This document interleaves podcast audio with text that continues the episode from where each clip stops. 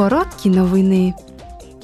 Чергова пленарна сесія Європарламенту була присвячена зміні клімату та захисту довкілля.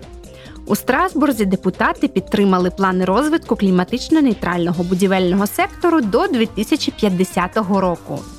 У парламенті було ухвалено проєкт заходів щодо збільшення масштабу реновації будівель, зменшення споживання енергії та викидів парникових газів. З 2028 року всі нові будівлі повинні мати нульовий рівень викидів. А до 2033 року всі житлові будинки за шкалою від А до G мають досягти як мінімум класу енергоефективності D. Національні плани реновації повинні містити програми підтримки для надання доступу до грантів та фінансування. Тепер депутати Європарламенту будуть вести переговори з Радою ЄС, щоб узгодити остаточну редакцію законопроекту. Парламент також ухвалив новий закон, який збільшує ціль ЄС щодо поглиначів вуглецю на 15% в галузі землекористування та лісового господарства.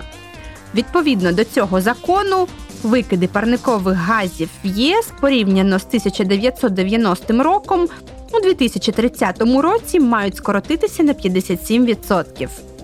У тексті, який має бути схвалений Радою ЄС, передбачені обов'язкові цілі до 2030 року для всіх країн ЄС. Під час пленарної сесії євродепутати обговорили європейську громадянську ініціативу Врятуймо бджіл і фермерів. У цій петиції йдеться про поступову відмову від використання синтетичних пестицидів до 2035 року та створення сприятливого для бджіл сільського господарства.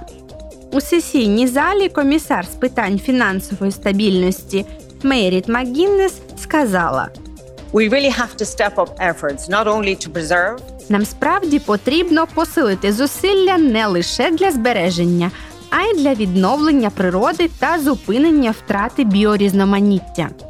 Нам треба покращити такі важливі екосистемні послуги, як запилення та боротьба зі шкідниками. Громадяни Європи очікують амбітного результату та значного прогресу в переході до сталого розвитку. Ця ініціатива також піднімає ключові питання щодо того, як фермери можуть відігравати центральну роль у переході до більш екологічно сталого сільського господарства.